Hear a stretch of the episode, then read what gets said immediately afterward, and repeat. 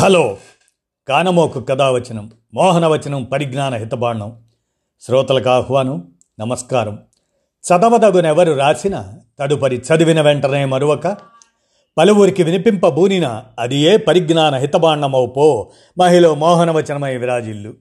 పరిజ్ఞాన హితబాండం లక్ష్యం ప్రతివారీ సమాచార హక్కు ఆస్ఫూర్తితోనే ఇప్పుడు. రామోజీ విజ్ఞాన కేంద్ర చారిత్రక సమాచార సౌజన్యంగా ప్రపంచానికి రాకెట్ ఆయుధం పరిచయకర్త టిప్పు సుల్తాన్ అనే చారిత్రక పరిశోధనాంశాన్ని మీ కానమోకు కథ వచ్చిన శ్రోతలకు మీ కానమోకు స్వరంలో ఇప్పుడు వినిపిస్తాను వినండి. ప్రపంచానికి రాకెట్ ఆయుధం పరిచయకర్త టిప్పు సుల్తాన్. ఇక వినండి. టిప్పు రాకెట్ను కాపీ కొట్టి ప్రపంచం. పారిశ్రామికీకరణం లేదు. ఆధునిక యంత్రాలు అంతకన్నా లేవు. అయినా ప్రపంచం ఊహకందని ఆయుధ రాకెట్లు సృష్టించింది భారత్. వాటిని కాపీ కొట్టి మెరుగుపరుచుకున్న ఆంగ్లేయులు చివరకు ఫ్రాన్స్ చక్రవర్తి నెపోలియన్ బోనాపార్టీని ఓడించారు. అలా తెల్లవారికి ఆధునిక అస్త్రాన్ని అందించిన ఘనత మన టిప్పు సుల్తాన్ సామ్రాజ్యానిది. యుద్ధాల్లో రాకెట్ల వాడకం కొత్తేమీ కాదు. మన పురాణాల్లోని ప్రస్తావనను పక్కన పెడితే పదమూడవ శతాబ్దంలో చైనీయులు తమపై దాడి చేసిన మంగోలులపై రాకెట్లు ప్రయోగించారు. పదిహేనవ శతాబ్దంలో యూరోపియన్లు మొఘలుల మధ్య యుద్ధాల్లోనూ ఇవి కనిపించాయి. కానీ ఇవన్నీ దీపావళికి పేల్చే టపాసుల్లాంటివి మాత్రమే.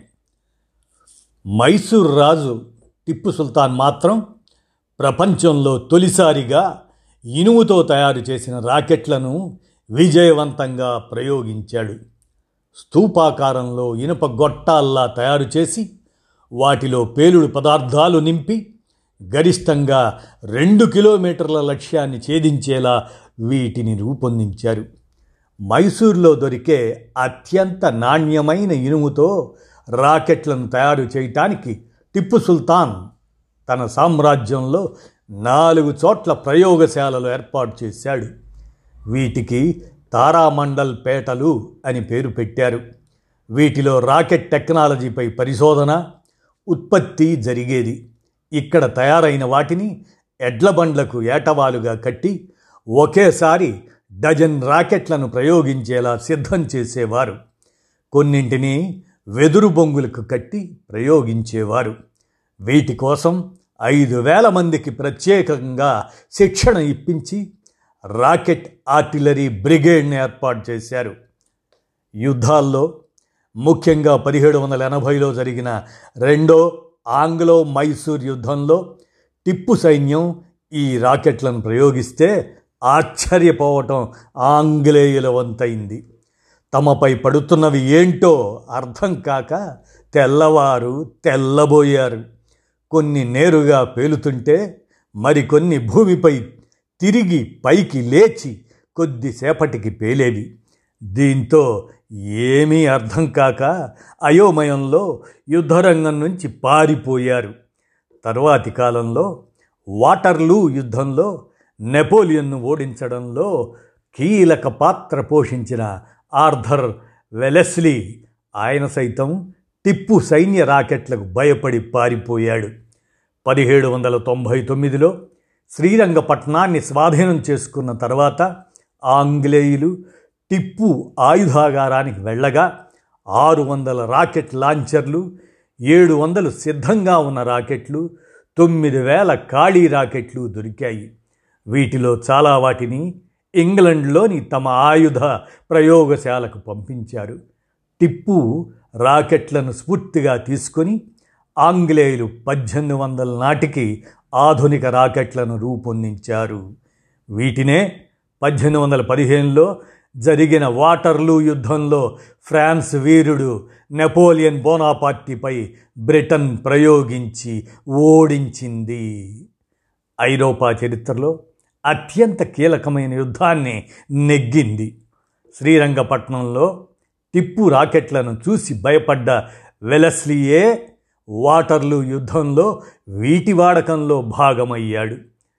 గమ్మత్తేమిటంటే నెపోలియన్తో టిప్పు సుల్తాన్కు మంచి సంబంధాలు ఉండేవి వీరిద్దరి మధ్య ఉత్తర ప్రత్యుత్తరాలను ఆంగ్లేయులు నిఘా వేసి రహస్యంగా సేకరించారు. చివరకు తన స్నేహితుడు టిప్పు రూపొందించిన రాకెట్లే నెపోలియన్ పరాజయానికి కారణమవ్వడం యాదృచ్ఛికం. రాకెట్ డిజైన్లను భారత్ నుంచి కాపీ కొట్టినప్పటికీ వాటి ఆవిష్కరణను బ్రిటన్ తమ ఖాతాలో వేసుకోవటంపై తీవ్ర విమర్శలు చెలరేగాయి. దీంతో పద్దెనిమిది వందల ఏడులో ఇంగ్లాండ్ శాస్త్రవేత్త కాంగ్రేవ్ నిజాన్ని అంగీకరించారు. భారత్ నుంచి తీసుకొచ్చిన రాకెట్ల డిజైన్తో స్ఫూర్తి పొందే ఆధునిక రాకెట్లను రూపొందించాము అన్నారు మిసైల్ మ్యాన్ భారత మాజీ రాష్ట్రపతి ఏపీజే అబ్దుల్ కలాం కూడా శ్రీరంగపట్నం మిసైల్ చరిత్రపై ఆసక్తి చూపించేవారు. ఆయన రాష్ట్రపతిగా ఉన్న సమయంలో టిప్పు కాలం నాటి రాకెట్ ప్రయోగశాలను ఓ మ్యూజియంగా మార్చాలని యోచించారు.